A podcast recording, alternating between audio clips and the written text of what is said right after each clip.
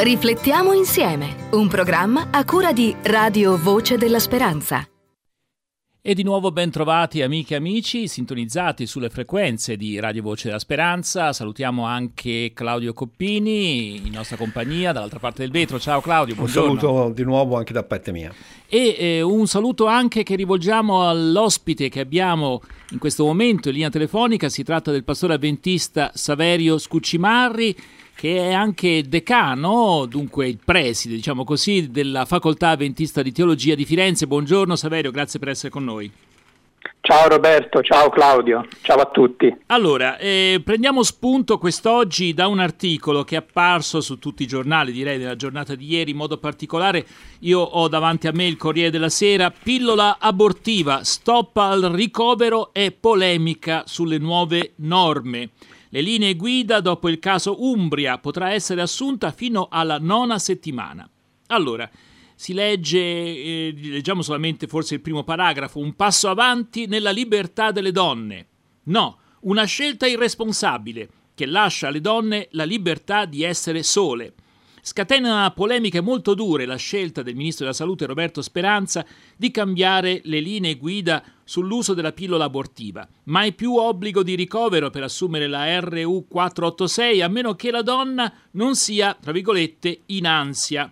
Slittamento in avanti di 2 settimane del limite consentito per interrompere la gravidanza, non più fino alla 7ª settimana, ma fino alla 9ª. Una decisione presa dopo aver sentito il Consiglio Superiore di Sanità riguardo al tema tornato alla ribalta della scena politica nello scorso giugno, quando la presidente leghista della regione Umbria, Donatella Tesei, ha emanato una delibera di segno opposto. Abbiamo ricevuto anche qui in studio un comunicato da un'associazione cattolica, eccola qui. Allora, l'associazione è quella della comunità Papa Giovanni XXIII, donne ingannate e abbandonate a casa. Facilitare il ricorso all'aborto significa ingannare le donne sulla tragicità di questo evento e abbandonarle a se stesse, senza tentare di aiutarle a superare le difficoltà che inducono ad abortire. Inoltre l'aborto con la RU486 segna ancora di più le donne, in quanto sono loro che impediscono al loro figlio di venire alla luce e perché molte di loro vedono i resti del piccolo. E quanto dichiara Giovanni Paolo Ramonda, presidente della comunità Papa Giovanni XXIII, in merito all'annuncio del ministro della Salute Roberto Speranza sulle nuove linee guida che prevedono, come abbiamo detto, l'aborto farmacologico in regime di day hospital e fino alla 9ª settimana di gravidanza. Si tratta di un argomento spinoso perché l'aborto è più facile in questa maniera, ma uno potrebbe dire veramente potrebbe assumere i contorni di una sorta di politica di contraccezione drammatica, se è così. Sentiamo cosa ne pensa Saverio Scuccimarri. Sì, come hai detto tu, diciamo è una questione molto delicata, sia perché si tratta di qualcosa che ha a che fare comunque con la vita, sia perché dietro, diciamo, le modalità con cui si accede alla possibilità dell'aborto esiste a monte uno scontro nel nostro paese sull'aborto stesso in quanto realtà, cioè se l'aborto in qualunque modalità venga fatto, in qualunque periodo della gravidanza venga fatto, sia qualcosa di legittimo o meno. E quindi ogni volta che si introducono, anche dal punto di vista semplicemente medico, operativo, no? Ogni volta che si introducono delle novità che in teoria dovrebbero vengono introdotte, semplicemente a volte per facilitare l'attuazione di certe leggi che ci sono, ogni volta che questo avviene si solleva sempre un grande dibattito del nostro paese, perché non si ragiona magari giusto su quell'elemento, su quel piccolo elemento in sé, ma ogni volta viene fuori il discorso se l'aborto è un qualcosa di legittimo o meno. Allora, il quotidiano dei Vescovi, l'Avvenire, si è detto ha giudicato sconcertante che si parli di libertà, perché scrive: il via libera all'aborto farmacologico in privato, ciascuna a casa sua, con la dotazione di pasticche consegnate dall'ospedale, in realtà rende le donne meno tutelate e più sole. Quanto c'è di vero in questo? Ma secondo me, diciamo, il pericolo esiste, no? Esiste il pericolo che appunto la donna in questa maniera, è vero che più facilmente può portarsi, può decidere di sopportare questo peso, il peso di questa decisione da sola, proprio perché appunto è tutto molto più facile da conseguire. Sempre l'Avvenire dice effettivamente ormai questo rischio esiste. Siamo al fai da te che libera il maschio.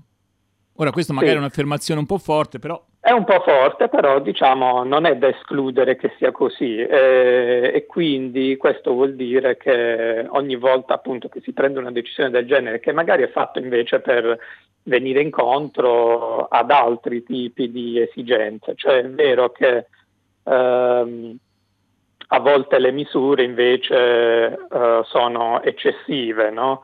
Le misure che vengono adottate nel momento in cui si prende una decisione di abortire, no? Lì per esempio in quel caso, se non ho letto male, diciamo in quella regione si era deciso addirittura che questo dovesse essere fatto in un ricovero di 3 giorni, ecco, quando invece diciamo normalmente era un'operazione che andava fatta in dei hospital. Quindi io diciamo vedo questa difficoltà, perché comunque diciamo anche questo tipo di misure che vengono adottate da un lato servono a realizzare la piena libertà dell'individuo e quindi anche la piena libertà della donna di essere padrona del destino suo e come dire, e di tutto ciò che ha a che fare col suo corpo, perché qui forse c'è questa considerazione da fare, no? Che probabilmente non tutti condividono, però insomma in qualche modo noi dobbiamo riconoscere che per quanto importante possa essere una vita che nasce all'interno di una donna, cioè la differenza fondamentale con una vita che è al di fuori del corpo della donna sta nel fatto che appunto quel feto, quell'embrione, d'accordo, quel bambino diciamo in progress è parte integrante del corpo della donna e quindi, come dire, nessun ente esterno che possa essere la famiglia, lo Stato o altri come dire, possono costringere la donna, no? Forzare la donna a prendere delle decisioni che riguardano unicamente lei e la gestione del suo mondo interiore. Ecco, e quindi, diciamo, fatta questa precisazione, no? Il punto è che da un lato quindi si cerca di rendere con questo tipo di leggi si cerca di rendere sempre più concrete la possibilità che alla donna venga riconosciuta la facoltà di prendere decisioni riguardanti comunque se stessa e il suo corpo. Allora, due domande. Dall'altro lato però, sì, giusto, quindi da un lato c'è questo, però dall'altro lato io riconosco la preoccupazione della Chiesa, e cioè quella che in realtà anche questo tipo di misure tendono comunque a rafforzare il processo dell'individualismo, no? Verso il quale va la nostra società, per cui alla fine ogni persona diventa totalmente autonoma in ogni decisione che prende, quindi sganciata da qualsiasi tipo di rapporto, di vincolo sociale. Allora, due domande, una da parte di Claudio Coppini, un'altra da parte mia, e poi dopo dobbiamo concludere questa breve intervista. Intanto chiaramente siamo nel piano rispetto della legge, no? Della 194, quindi non è che è stata stravolta la legge. Poi qui certo. Viene fatta questa domanda. Anzi, è una misura per attuare meglio quella legge. Alicia, intervista Alicia Ronzulli, che è di Forza Italia in Senato. La domanda è: per Avvenire si eliminano tutele a difesa della donna e della sua libertà? Risponde la senatrice di Forza Italia: comprendo la preoccupazione dei vescovi, abortire non è un diritto di libertà, ma al contrario una costrizione, aggiungo un fallimento di tutta la società. Il governo, lo Stato dovrebbe investire maggiori risorse Firenze, che per dare piena attuazione della legge 194 nella parte in cui prevede investimenti sulla prevenzione, sostegno alle madri e ai consultori. La stragrande maggioranza degli aborti ancora oggi sono dovuti alle difficoltà economiche dei genitori, che saranno acuite ancora di più da questa crisi. Ecco, quindi questo tema della libertà che citano spesso, no? Anche i vescovi. È perché manca il senso di responsabilità da parte della società nel tutelare le donne in un momento complicato. La mia domanda è questa, ma Saverio, tu come pastore, se viene da te una ragazza, una ragazzina, una ragazza, insomma, che dice io sono combattuta, insomma, no? Tra il problema di avere un bambino non desiderato, ma che però anche per la situazione in cui mi trovo, in cui non ho forse neanche gli strumenti economici, ma magari anche psicologici, uno potrebbe aggiungere, e dall'altra appunto l'esigenza di, come dire, essere coerenti anche con le proprie convinzioni sui temi della vita. Ecco, tu che cosa, un argomentone come questo, come lo si affronta? Perché immagino che se lo Stato, il governo, ha delle responsabilità con i consultori, eccetera, eccetera, anche le comunità cristiane dovrebbero avere una parola, come dire, non so se di orientamento dogmatico, ma comunque di orientamento sì, ecco, rispetto alle perplessità, sì. Vediamo un po'. Orientamento pastorale, almeno. Diciamola così, sì. Forse ti sarà anche accaduto. Sì, sì. Sì. Allora, diciamo, lì bisogna coniugare l'etica dei valori con l'etica della responsabilità.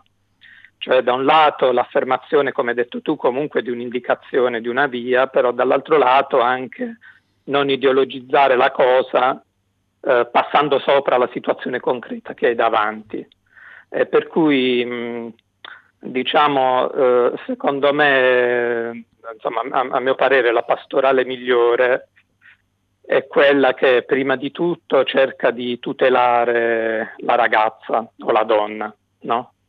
Che è combattuta all'interno di questa decisione, quindi tutelarla vuol dire sapere che qualunque decisione prenda, va bene, la comunità in nessun modo si permetterà né di giudicarla né di squalificarla, ma le sarà comunque di supporto e di aiuto.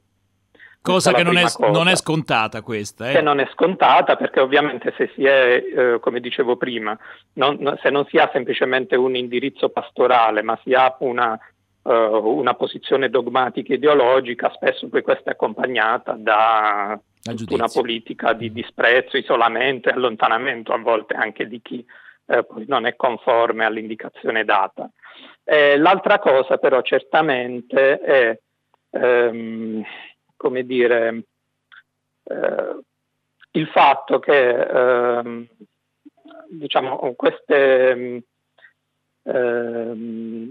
queste decisioni, no? Non sono mai come dire, delle decisioni che si prendono a cuor leggero, no? Come a volte vengono descritte, no? Cioè rimane sempre un dramma, che si sia a favore della possibilità dell'aborto, che si sia contrari, cioè l'aborto in tutti e due i casi è percepito sempre come un dramma, cioè come una scelta difficile, alle volte una situazione in cui ci si ritrova con le spalle al muro.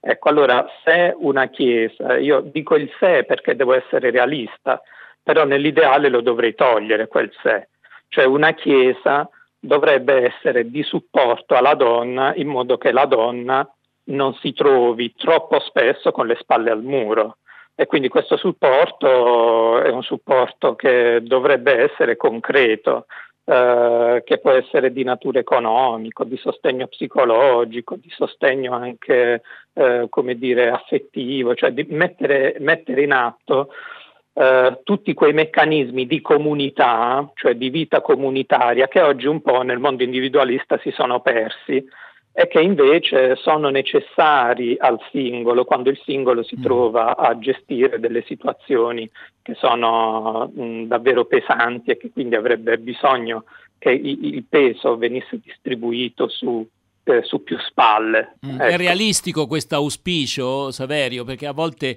fanno fatica persino le famiglie. Una comunità di credenti può in qualche maniera porsi realisticamente questo obiettivo che tu stavi indicando? Ma secondo me sì.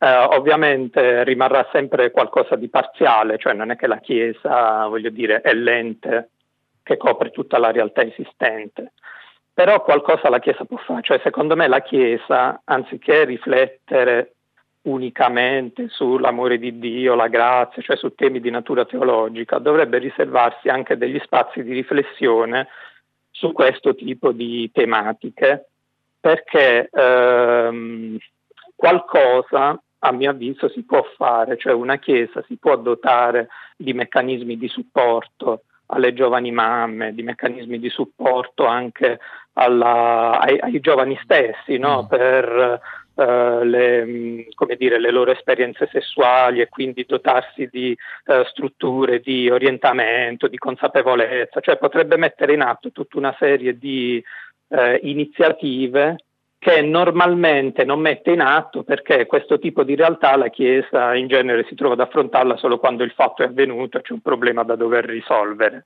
ma forse riflette poco invece a priori su una strategia che la Chiesa può mettere in atto per una migliore consapevolezza della vita sessuale, della famiglia, di tante cose che sono collegate appunto a questo tema della nascita, dell'aborto. Naturalmente poi su questo tema ci sono tante altre cose da dire, lo faremo sicuramente anche in una prossima trasmissione. Noi ringraziamo Saverio Scuccimarri, pastore della Chiesa Avventista e decano della Facoltà Avventista di Teologia di Firenze, per aver affrontato con noi un argomento molto controverso, molto complesso, come quello, in questo caso, delle nuove norme relative alla cosiddetta pillola abortiva, la RU486. Grazie Saverio Scuccimarri, a risentirci una prossima occasione. Grazie a voi, ciao a tutti. Riflettiamo insieme, un programma a cura di Radio Voce della Speranza.